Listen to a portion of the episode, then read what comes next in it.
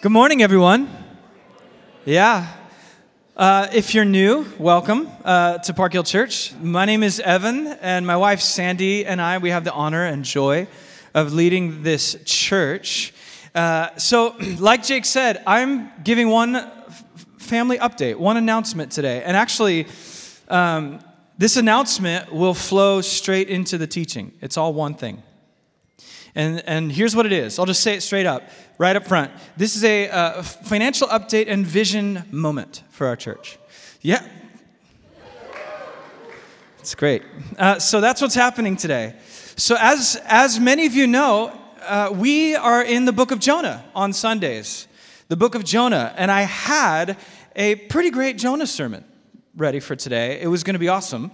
You know, Jonah chapter 1. I sent the bones of the sermon to the team on Wednesday so they could look at it. Chapter 1 of Jonah, you know, the ship, the storm, and then the, the pagan sailors throw Jonah off the boat and he gets eaten by a sea creature. Fun stuff. Um, but now, Jonah 1 will have to wait for next week when Aaliyah Persley, one of our pastors, she's going to preach uh, Jonah 1 on Mother's Day next week, which will be great. So here's why we're, we're pivoting this past week, the elders of our church, uh, through much prayer and discussion, we, we as one body, as a united elder team, we sense the Spirit leading our church to pivot today and do an intentional Park Hill family financial update with a clear call to give in sermon form. So that's what we're going to do. So right away, I want to say, I come to this moment with a heart that's both expectant and sober. I'm genuinely expectant, like really full of, ex- like, I'm expecting God to move out of today. He already has out of the 8 a.m. in beautiful ways. I believe God is doing something really special in this church and with our staff. Some of, some of which we're going to share with you in the coming weeks what God is doing. And I believe, honestly, I'm expectant because I think I believe in, I believe in the maturity of this church and, and the kind of generosity that you are capable of as a church family. So I'm excited to see how we grow in this. So I'm, I'm, I'm excited. I'm also sober in the sense that uh, you could say, I come to you in earnest today. I come in all seriousness because there are some fairly major changes that we're making including two staff roles being laid off in this season in order to adapt to our financial situation and step into the future in a really healthy way as a church. So, listen, our leadership team, and uh, not just elders, but we have a board of directors that has some overlap with the elders, but there's some board members that live in Portland that are older, wiser, faithful folks, uh, just godly people who have been through it and are so wise. So our, that's our leadership. We're well aware that these are interesting times financially. Google just laid off 10% of their staff, which is an unfathomable amount of people. And you know, Amazon and Facebook both just did the same. This is happening everywhere. I know several churches that are going through way more difficult situations than ours. And so I know these are trying times. So I stand before you equal parts like excitement and seriousness, okay? So here we go. About 18 months to two years ago, we, Park Hill leadership, decided to budget in, in faith for enough staff to really pastor this church well. We've always needed that. Park Hill has always had this problem of having more people than we can pastor. And so, coming out of COVID, we saw this need especially a huge need for people to be cared for and shepherded out of a really strange time. So, we budgeted accordingly in faith. The church gave a ton during COVID, and with that surplus, we budgeted in faith. Uh, and to really build this church in a healthy way, we added staff, and we've seen a lot of fruit since then, you guys. There's so many mature followers of Jesus in this church, like disproportionately mature. It's amazing. We just finished Colossians, which is all about maturity, but I felt like I was preaching to the choir. Like I meet, I just hang out with some of you for five minutes. I'm like, who's pastoring who right now? This is amazing. So this church is very mature, and, and, and I think that's God's doing over the last couple years. So we, we budgeted for more staff, and the church has been growing in maturity. But the reality is, the giving has never quite matched to sustain the staff. Because running a church is always about projections. It's like, here's what we see God might be doing, and then, and then you adjust in real time. So if you remember last December, How many of you here last December? Part of the church, whatever, hanging out, cool. Well, there's all new people, I guess. So how, how many? Good, way more people were here uh, in December. So if you remember, we called this whole church to increase in giving to help us move forward in a healthy way as a church. And for about for about six to eight weeks, there was a significant increase, which we say thank you. Like it was amazing. That helped a ton. And then it went back to normal. So we called to consistent giving. It was about eight weeks of giving. And went back to normal. So here's a graph for my, for my mind. I needed it really simple of what our giving has been like since last December. Um, the blue line is our budget. So that's what we need to function in a sustainable way around here. About 125,000 a month in order not to keep digging into reserves. And the purple line is how we've been giving. See the January bump? You guys responded to the call. Well done. And then, so thank you. And then it went back to normal. So every month we're under, we're digging into reserves.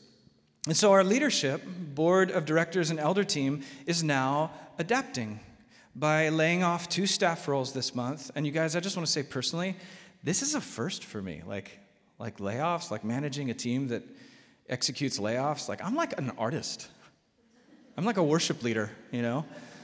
So this is this this week was was uh, kind of sleepless and very sleepless, and and it's just a first for me. But the reality is, if we don't restructure staff roles and and if we don't increase in giving, then our reserves would be just gone by July.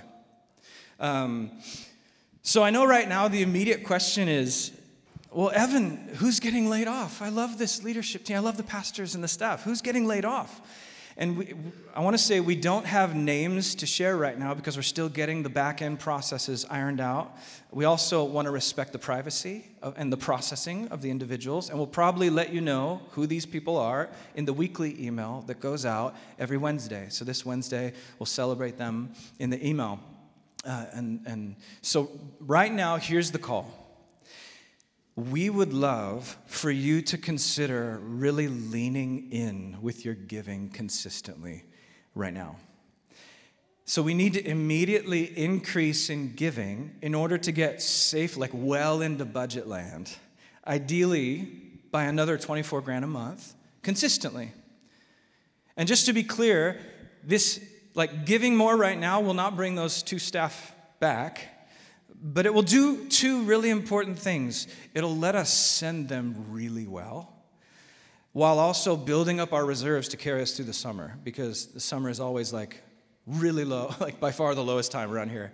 Uh, everybody goes on vacation or whatever, or forgets to give. I don't know what it is. But uh, simply put, simply put, here it is for my, for my like non-financial brain. Here's, here's the simple reality. And it's kind of, kind of cool when you put it this way. If everyone who walks in these doors on Sunday were to give an additional 30 bucks a month, we'd be there. Like done, like, like really thriving. Um, and so the simple question, and I'm not asking for like a manipulative nod or anything, but can we lean into this? Can we lean into this?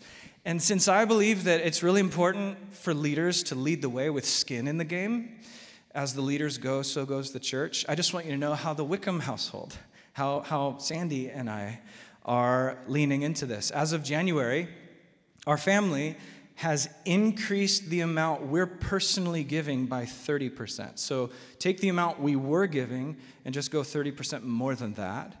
And that's what we're committed to in, in perpetuity for, as we move forward. And other staff members are coming up to me and elders and say, hey, I'm doing the same. Like, we're in this. We believe in what God is doing here. And uh, that's why. Why are we doing this? Why are the Wickhams, you, we get paid by the church and we're giving it back? Like, what is that? um, ultimately, it's because we believe in what God is doing here. Like, we believe in the mission of this church with our, in our bones. Like the baptism tank is open today. There are five people signed up to be baptized at this gathering alone.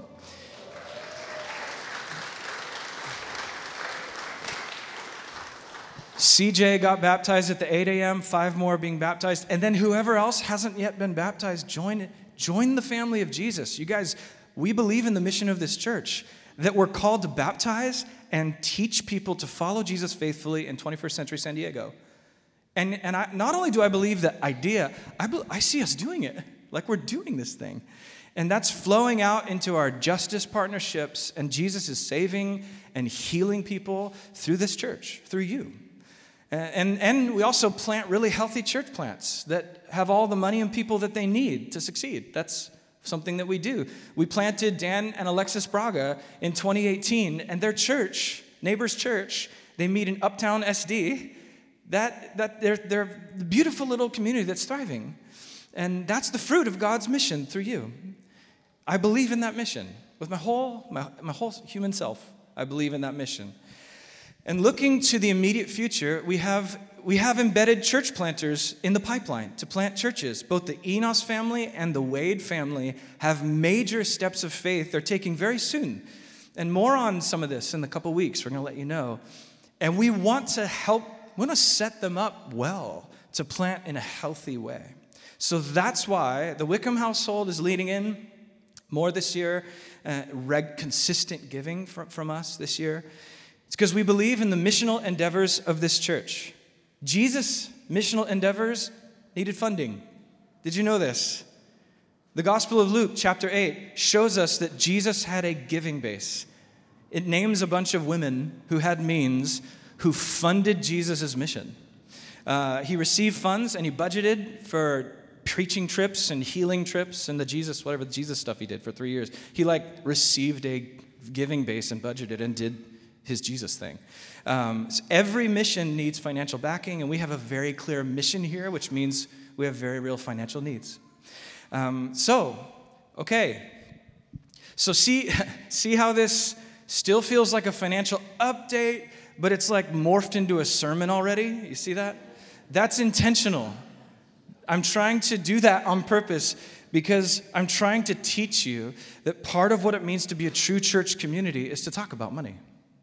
Uh, I'm intentionally teaching you this right now. And, and so here's the text Second Corinthians 8. How many of you are reading along in bread? Show of hands if you want. So we have this bread reading. This week, we hit First Corinthians, 2 Corinthians 8 and 9. You guys, do you know what 2 Corinthians 8 and 9 is? It just so happens we're there this week. It's two straight chapters of Paul asking the Corinthian church to give beyond what they think they're capable of. And, and to do it cheerfully and expect the Lord to supply all their need and grow their soul. Just look at this language. Here it is 2 Corinthians 8. Here's uh, verse 1. And now, brothers and sisters, we want you to know about the grace that God has given the Macedonian churches. In the midst of a very severe trial, their overflowing joy and their extreme poverty welled up in rich generosity. For I testify that they gave as much as they were able, and even beyond their ability. But since you excel in everything, in faith, in speech, in knowledge, in complete earnestness, and in the love we've kindled in you, see that you also excel in this grace of giving. And Paul goes on for two chapters. And I mean, there's no sign that Paul's like embarrassed about clearly calling believers to give generously to their local church. You know, that's not like me. Like, uh, the Bible's not, I'm shy about this. That's just my family of origin. I'll talk about that in a second. The Bible's not shy remotely about calling believers to give generously.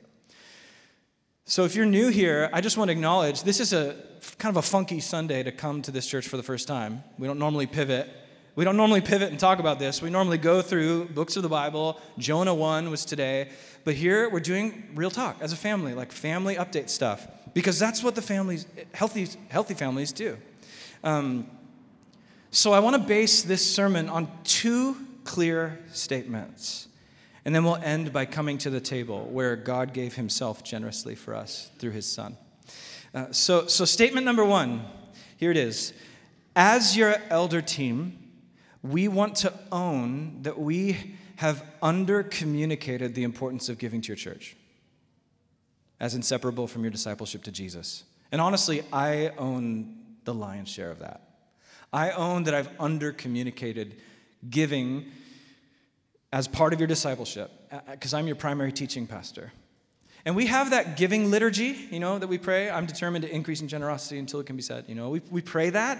But routine liturgy without like the heartbeat and the why can become white noise and really lose its power in our lives. And that's tragic when it comes to the Christian call to funding God's mission through his family. So, so speaking just personally, I'm going to be vulnerable more. Uh, I'm going to, I'm going to, I believe leading with vulnerability is the only way to lead in a healthy way. So there's a lot of vulnerability in this sermon. Speaking personally, why have I, Evan Wickham, under communicated about money here?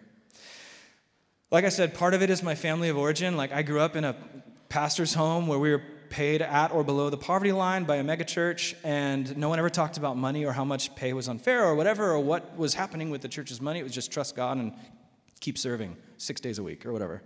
And um, that's my family of origin. And growing up as a pastor's kid, where no one really talked about money, and then combined with all the wild TV preachers that were very fine with asking for everybody's money in the world, um, I didn't want to look like the TV guys. Uh, and so, but here's the problem. So I don't like asking my church to give because of that trauma. But I have to keep reminding myself that's my trauma. That's what Jesus is calling me to grow and heal from. The reality is giving to your church. This is this hit me. This is hitting me this year. Giving to your church is an essential part of your formation as a Christian, becoming like Jesus. That's discipleship. And so it turns out as a pastor, your discipleship is like a really big part of my job. And so if I'm afraid to call you to be like Jesus in this area, I'm not doing my job. That's really hitting me. Like, uh, which means I got to get over myself and teach you to mature in funding the mission of this church. Right? So we just finished a Colossians series. The whole point of the letter is that Paul wants the church to mature, full circle 360 maturity in Christ. Which brings me to statement number two, okay? So we've undercommunicated it. And then statement number two we are committed to normalizing the practice of sacrificial giving for everyone in this church. We want to normalize talking about this and normalize 100% participation in this. That's just the expectation, you guys. That's, we, that's the celebration around here. In fact, it was so normal in the early church you see statements like Acts 2, where it's like all the believers shared everything in common so that no one had a need. In Acts chapter 4, everyone shared everything they had freely. And, and, and, you guys, we don't even have time to talk about all the times in the New Testament where Paul just comes right out and says, Hey, I need ministry partners. I need teachers over here in Crete. I need leaders over here in Ephesus. I need givers over here. I need you to bring me clothing. I need you to bring me scrolls. I need you, I need this. All, so many times. Paul's like, Send it over. For him, worship singing and Bible teaching is just as normalized as sacrificial giving, as part of worship. For, ever, for everyone, no one's exempt.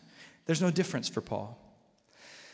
And so, um, let's just face it. We like we talk about maturity a lot in, in this church and again there's so many mature people here. It's kind of beautiful like wildly beautiful. Um, but we talk about maturity a lot in terms of like spiritual formation you know? We love spiritual formation.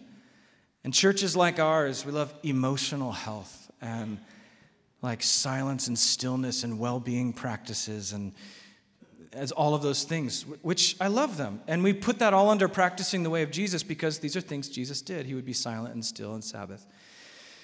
But talking with several other pastors of churches like ours, like urban city centers, love spiritual formation, similarly love, you know, theological depth and Holy Spirit ministry. You know, churches like ours, the consensus is that compared to the average Pentecostal or Bible church in town, churches like ours give significantly less across the board for whatever reason. We don't know exactly why, it's probably a lot of reasons.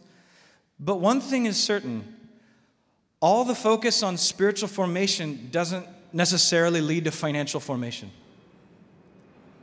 You know, I'll say that again. All this, all our focus, for all our focus on practicing the way of Jesus, that doesn't necessarily result in practicing financial formation in the way of Jesus. It's, that's just what we're experiencing.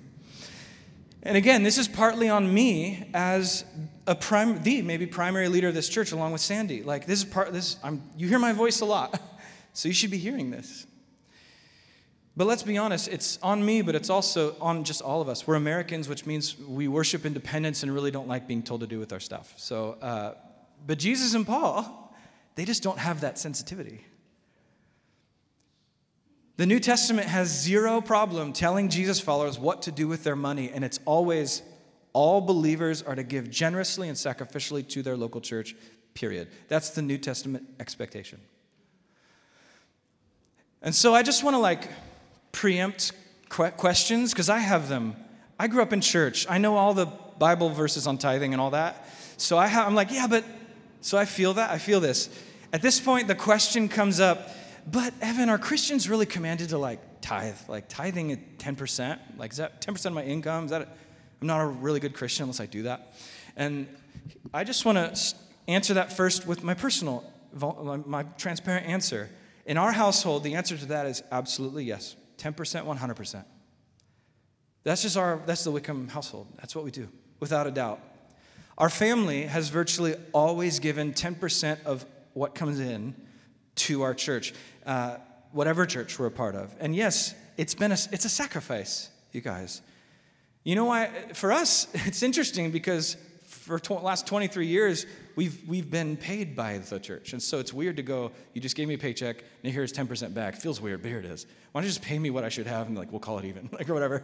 But, uh, but then I'd lose, I'd lose the act of Jesus. I'd lose the giving. So, so 10% has been non negotiable for us, but it's, it's, it's, it's, our, but it's our starting point for, for practicing generosity. Um, of course, there are moments when the Holy Spirit leads us to give special gifts anonymously to people, or when we hear about a need in the church, or to give a Christmas donation to charity or whatever. And God has always been faithful to provide for us in ways like we can't even count. Um, so that's the personal answer. And I realize at this point, if you're like Bible savvy and you have like your theological arguments, I get that. You're probably like, oh yeah, Evan, that's great personal conviction for you, but it's but the New Testament doesn't command 10%. That was an Old Testament tithing law. To which I simply respond, you're totally right. That, you're right. Absolutely. Tithing is not a biblical command for Christians. Totally. The tithe is an old covenant command for Israel in the Old Testament and as Christians, we're no longer under that old covenant. We're under the new covenant now, where there's no target or limit goal for giving to your church. You're right. But you guys, I gotta ask if we're gonna go that route, have you read the New Testament lately? Like, my goodness, the New Testament takes the Old Covenant tithe command and raises the stakes dramatically. It's not about 10% anymore. Now it's about giving more than you think you can afford as the new family of Jesus, empowered by the Spirit to joyfully give. To like cheerful and sacrificial, which is a oxymoron without the Holy Spirit, without the kingdom of God. How can I give cheerfully what I don't afford? No, the Spirit gives that capacity. That's the biblical teaching on giving to the church as the new family of Jesus. It's literally everywhere in the New Testament. You know, starting with the widow in the temple. You know that story? There's a, there's a poor widow who has two copper coins, and she's in the temple giving two coins to Yahweh, her God. And Jesus is like, Holy smoke, disciples, you guys, bros, you gotta look at this. And they're like, What? That's nothing. He's like, No, that's everything. She's giving everything she has. And Jesus is moved. Jesus is moved. And then, starting with that moment, all the way to Paul's letters circulating through the churches in the spirit of Jesus, saying, Come on, you guys, let's do like Jesus did, who gave himself, all of himself from the riches of heaven for the poverty of earth, so that we might join him in the kingdom. So, yeah, under the old covenant, 10% for sure, but the new covenant raises the stakes. More than you think you can afford, empowered by the Spirit with sacrifice and joy. And so maybe at this point, the pushback, I feel this again, I'm not just. I'm not just dunking on arguments right now. I feel these things. Uh, maybe the pushback is like, but Evan, I do give generously. I just choose to give to the nonprofit of my choice. And I love that. Like, I do, I do that. Like, I'm a huge fan. I get that. But listen, if that's why you don't give primarily and sacrificially to your church, then I have a biblical principle for you. Here it is A generous church is generous to people in the church. I'll read that again because it might seem too simplistic. A generous church is generous to people in the church. And at first you might be like, duh, of course. But no, not of course. Not in a nonprofit culture like ours. Don't get me wrong. Again, I love nonprofits, but here it is. Look at Galatians 6. Look at this thing Paul says. He, he's like, therefore, as we have opportunity, let us do good to all people especially to, the, especially to those who belong to the family of believers. You see that? Especially to the family of believers. But I feel torn between the church and that great cause, especially to the family of believers. So I just want to address something here. I don't know if it's an elephant in the room or what, but it's definitely a tension that I feel all the time. It's a tension. And it's this question of should I give to my church or should I give to my nonprofit of choice? And again, I want to say I love nonprofits. Our church gives tons of money to nonprofits. 10% plus of every dollar goes to church planting and nonprofits. You can see the list of them on our website. Sandy and I, we give for like two decades to nonprofits monthly, to a nonprofit doing justice work globally. There are many Park Hill members. You guys, you're here and you're like, Evan, lay off. I work for a nonprofit. Stop. I'm going to be out of a job right now. No, like I get, I support, yes. We love, um, so many of you Park Hill members are doing noble, amazing kingdom work through your own nonprofits. I hope you hear me. Huge fan, okay? At, at the same time, I just want to speak openly. Remember, this is a family talk. And if you're new, welcome to the family talk. Here's just openly part of the thing we struggle with is that we want immediate, significant impact. Am I right? We want return on investment. I want that ROI, baby. Give me that ROI. I want to see my thing work, you know? I want massive impact. I want photos of children very far away on my fridge that I've impacted. I want, I want to know that I've changed a small village. I want to know that an entire region has shifted by this one act or whatever. Honestly, that's obviously hyperbole. Uh, uh, so that, but, but that's all wonderful. That's great stuff. Yes, I love that. I do that, truly. We should have that happen. But listen, the beautiful countercultural ministry of the global church should not come at the expense of the local church. So, so again, just allow me one more blunt statement. Uh, while it's amazing to give to nonprofits around the world, every dollar you send outside to outside nonprofits is a dollar you've removed from the kingdom mission in the city God has called you to. That's just straightforward. That's just math. Um, and here's, here's something to think about. In the sight of God, in the sight of God, it's just as beautiful when a small chunk of our benevolence budget is released to help that single mom in the church pay her rent, or to help with therapy costs for couples suffering grief and loss regarding their children or to help a young dad and mom with a baby float their rent while they're in a tough season of layoffs, or to help that surviving family of the woman who died of cancer, their mother who died of cancer, help, their, help her surviving family cover her funeral costs. Um, everything I just said, by the way, is what your giving has been able to do this last year. Real things. And I just, again, Sandy caught up with me after the 8 a.m. I didn't mention this, but Sandy's life, her life story, is a testimony to this. She, she, went through just incredible times of need. Her, her parents, you know, were laid off from their jobs, like many parents in the 80s during the huge recession in 1980 when there was just jobs cut everywhere. And they were Christians following Jesus with no income in a house with a mortgage and two, three, four, two, three children or something. And uh, I don't know how many were alive at that time. I don't know what year it was. It had to be three at the time because the youngest wasn't born in the 80s, maybe. That's why I was, that's why I was doubting. Sandy's one of how many? But her parents would sit her down and say, Hey, we have nothing, and God will provide. And we're going to give what we have a tenth or whatever. And, and they would give out of negative, out of what they could literally, literally could not afford. And lo and behold, month after month, knock on the door, the pastor of the church comes by and says, Here's something from the church.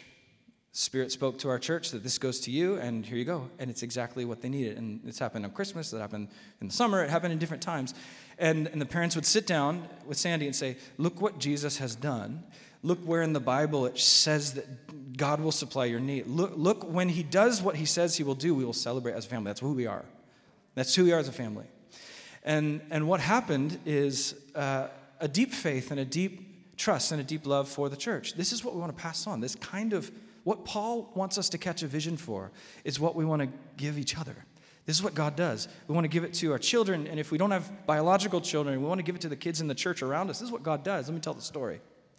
And so, um, I know, I know these little, you know, these little acts of generosity, how the church takes care of each other, the normal benevolence. I know it's not spectacular. You don't put a picture of that on your fridge. Maybe you do. But there's something beautiful, isn't there, about just telling the story of God's faithfulness in your community and saying, Yes, man, my church family stepped in and they helped me. Hey, my friends, I, God just met my need in a way that I could not have calculated. Praise God. Look what God did. As we act generously, these stories begin to proliferate throughout the church. This is the church as a model community for the world. And I just want to give you a vision for this today. Let's follow Paul's call and give first to the needs of the people of God, and then let's generously bless other people as well outside the church. And I get it. I get this trend today where it's like, I, don't want to give to the church, like just just f- transfer my funds to some bank account, like that'll just go to pay a teacher somewhere. Uh, like, I don't want to give to like programs and like paying pastors to do ministry. You know, the ministry that supports me and nurtures me and networks with the broader church and encourages other pastors across the city and does church plans. I don't want to pay for all that. I just want impact, you know. Sarcasm. That was fun. Hopefully, hopefully we know each other. That's fun. You guys, I get, I'm, I'm speaking with you. I know what that feels like. And I think we have to balance both.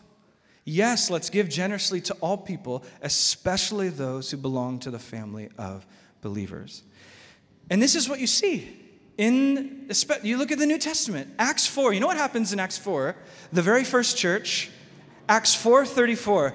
There were some people that would sell like their house or their land and then with that money, they would come to the apostles. They would literally take these large financial gifts and they would actually drop the gift at the apostles' feet quote. Drop the gift at the apostles' feet, and they actually trusted.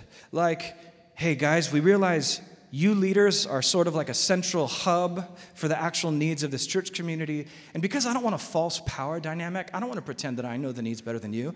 I don't want a false power dynamic. So I'm actually willing to trust that the leadership is actually following Jesus.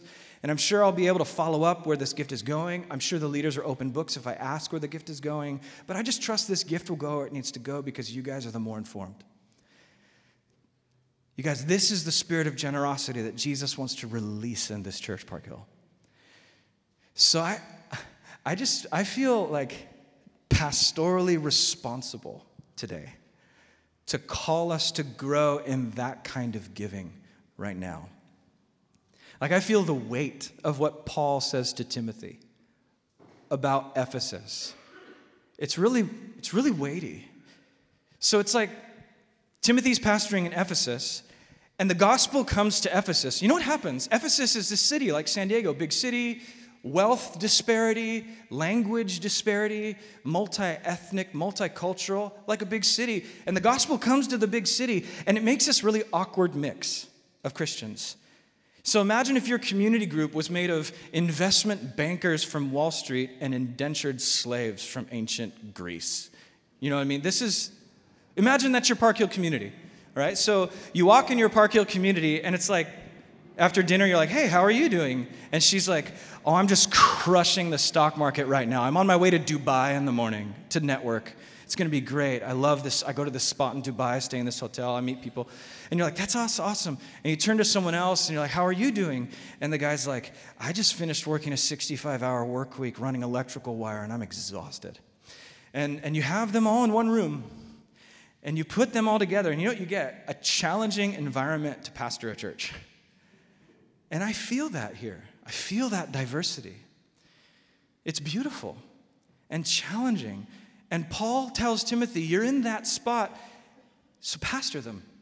Pastor, them, do this, say this, tell them to do that. And then he gets to the end of the letter and he talks about what to do with money.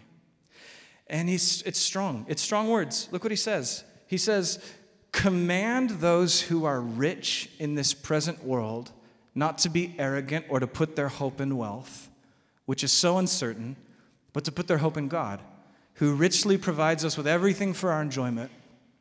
Command them to do good, to be rich in good deeds, and to be generous and willing to share. In this way, if you're willing to share, then what happens? In this way, they'll lay up treasures for themselves as a firm foundation for the coming age. That's more than a 401k. So that they may take hold of life that's truly life. This is what Paul's saying. This is literally a command for people with disposable income, the rich according to this world. That's like most of us, if not all of us in the room, maybe most of us. Command those who are rich in this present world compared to the rest of the world to give away their money to the rest of the church. So, so I, Evan Wickham, like pastor, teaching pastor, Park Hill, I feel pastorally responsible to command this church into greater generosity right now and to keep discipling our community into this. Because listen, this is about way more than your money. It's about margin.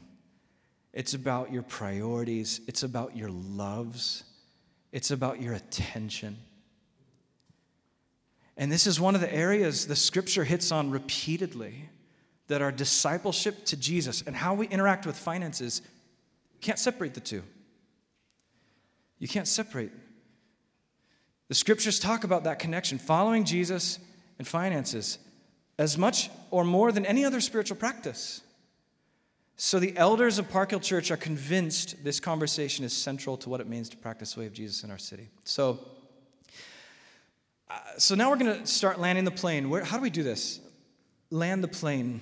Again, I acknowledge this is a pivot day. You're expecting, you know, Jonah and a fish. So, um, so here's what I want to say right now.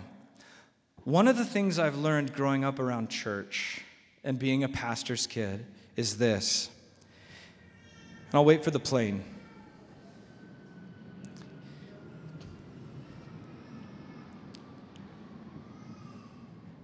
If a church has a vision of guilting people rather than teaching people to give out of grace, then you actually don't have a culture of generosity, you just have a culture of shame. It's very simply put, and that we've many of us have experienced that. Giving out of shame asks the question, how much do I have to give so I don't feel bad anymore? And I'm not interested in that question remotely. Giving under grace is very different. Giving under grace asks, because of what Jesus has done in my life, how can I steward what God has given me? Creativity and joy. That is the kind of culture we're after here. So, I'm going to finish with just three very practical thoughts. And to, I just want to take this moment before I do that to alleviate guilt. Just alleviate any guilt in the room. Get it away. I just want us to build a culture of grace.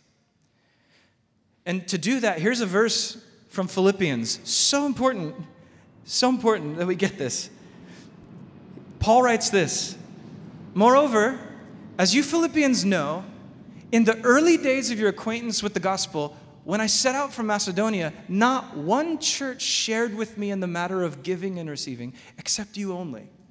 For even when I was in Thessalonica, you sent me aid more than once when I was in need. Now, check this out. Look at this next verse.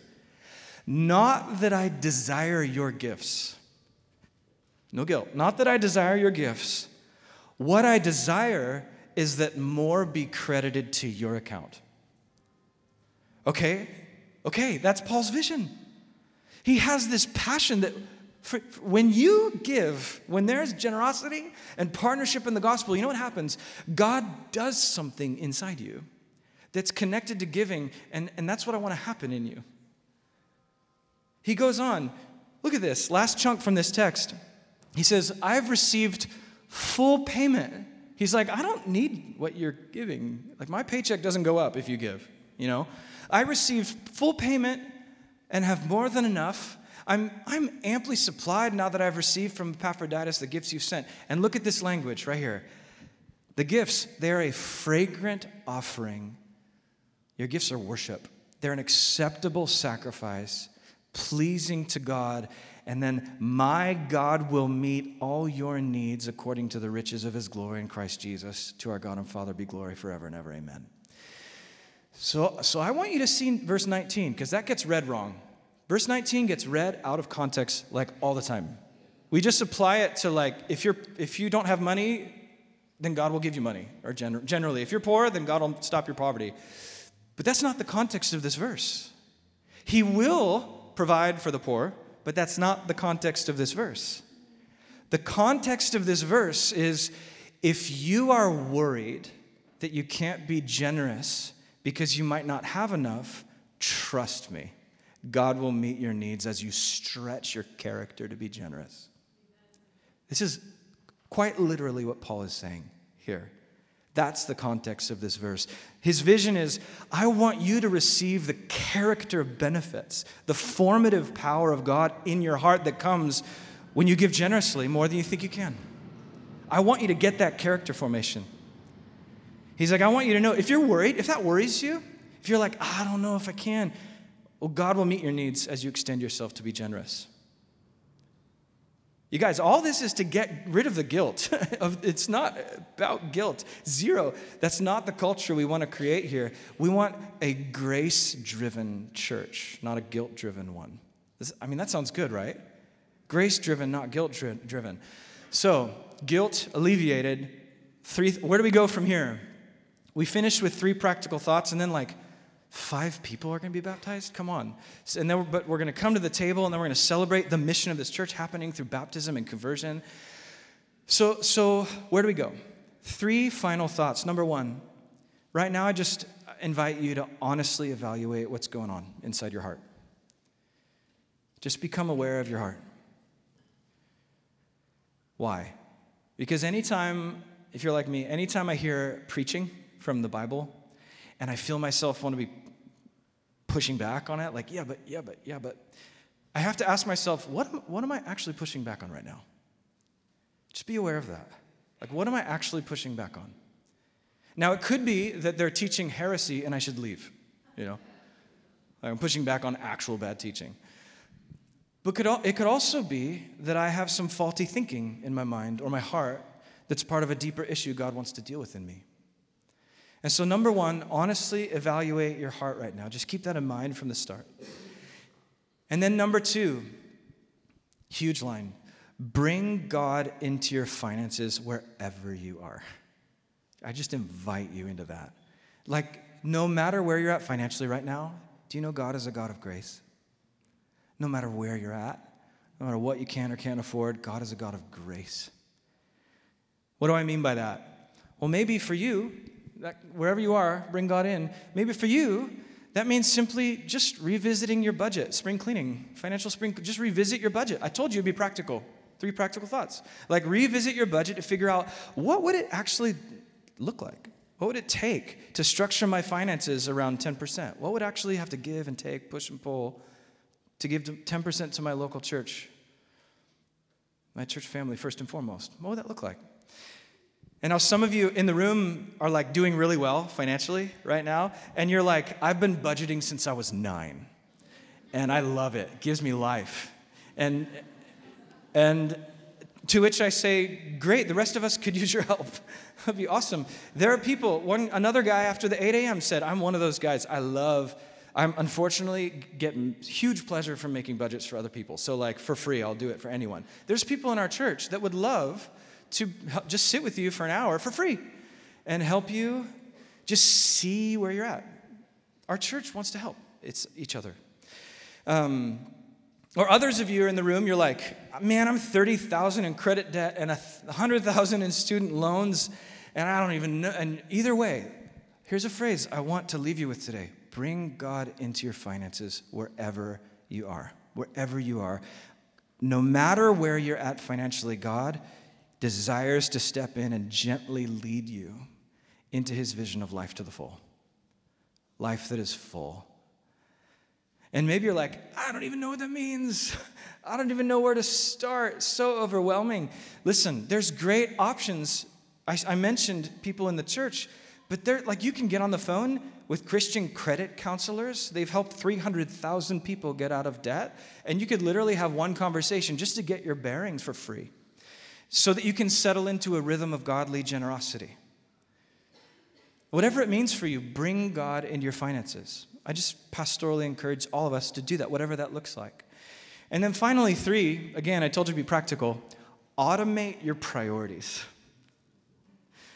You cannot rely on willpower. You are human, we are human. So the Wickham family has autopay set up for the first, first of every month. So May 1st, and went out. I didn't even think about it until I saw it. I'm like, oh yeah, amen. God bless the church. So we know. Like literally, here's why. We know every month our giving will go to the church. Most of us are busy and overwhelmed. And honestly, we have the best intentions, and follow through doesn't always match our intentions. So listen, we live in an incredible time in human history. Why not automate your valued giving so it never becomes a moment of temptation between obeying or disobeying? You can just say, hey, I've automated the priorities of my life into biblical obedience. So that's why we offer that Pushpay thing. It's what our family does. And if things change financially for us, it's very easy to change, decrease, or increase the amount we give to our church. And honestly, speaking as a leader who helps oversee the budget that I showed you, um, when people give in an automated basis, it actually really helps leadership be better financial stewards because we can plan and actually track and get a better picture. Um, when giving is sporadic, it's kind of like trying to play Russian roulette a little bit with the church budget. Nobody wants that. So, um, so here it is. There it is. Honestly evaluate your heart. How am I responding right now? What am I responding to? Is it the Spirit? Is it, is it family of origin stuff? What is it? And then bring God into your finances wherever you're at. And then what would it look like to automate your priorities? You guys, very practical discipleship moment for our church. If you are a follower of Christ, and you receive Christian teaching here, or you've been following the teachings on the podcast, you're listening on the podcast right now, or you worship here, or you engage in community, you, you actually you, you take us up on the opportunities we give. Uh, if you encounter Christ through the bread and cup, is if this is the place you know you can reach out and get help from a pastor who regularly prays for your flourishing as a child of God, then this is where God is calling you to give sacrificially, joyfully, trusting that what Jesus said is true about the church. That on this rock, Jesus said, I'm going to build my church, and not even the gates of hell will stand against it. And remember, there's no spiritual formation without financial formation. So let's lean into this. Let's grow in our giving to the church together as a church. And so, to bring us to communion and baptism, so we're going to do communion now, which is where God gave everything so that we can receive literally the, the kingdom from Him. It's, this is the basis for it. So, to lead us there, uh, I'm going to I'm going to read over you 2 Corinthians 2 9. This comes from the giving passage Paul gives Corinthians. This is his, this is, this is his basis. This is Paul's why. Why give? Here's why. For you know the grace of our Lord Jesus Christ, that though he was rich, yet for your sake he became poor, so that through his poverty, you through his poverty might become rich. This is our why. And, and this is our foundation for actually everything, our whole life response, not just our money, you guys. It's so much bigger than that. So, um, just to finish, I'm going to have us stand as Carter and Rebecca come up. Let's all stand together. And notice we did not say the giving liturgy because I wanted to save it till the end so that we so it's packed full of meaning. Just chock full of intentionality. And we can speak this out as our desired life together. So, can we pray this prayer that we pray all the time, but with a fresh commitment? Holy Father, there's nothing I have that you've not given me. All I have and am belong to you, bought with the blood of Jesus. To spend everything on myself and to give without sacrifice is the way of the world that you cannot abide. But generosity is the way of those who call Christ their Lord, who love him with free hearts and serve him with renewed minds, who withstand the delusion of riches that chokes the word, whose hearts and not in the systems of the world. I am determined to increase in generosity until it can be said that there is no needy person among us. I'm determined to be trustworthy with such a little thing as money that you may trust me with true riches. Above all, I'm determined to be generous because you, Father, are generous. It is the delight of your daughters and sons to share your traits and to show what you are like to all the world. Amen. Amen. Let's live that out, church. And so, right now, I'm going to open up the waters of baptism. That means whoever signed up to be baptized, come to your right, my left, and meet some of the leaders by the steps of the tank, and we'll get you in line and we'll baptize you and cheer for you after communion. The rest of us, this is where we come to the table. So, all around the room, there's tables with bread and cup. Feel free to receive those now. Come to the table, hear Christ's words spoken over you, bring the bread and cup back to your seat, and hold on to it. And we'll all eat and drink and then celebrate baptisms.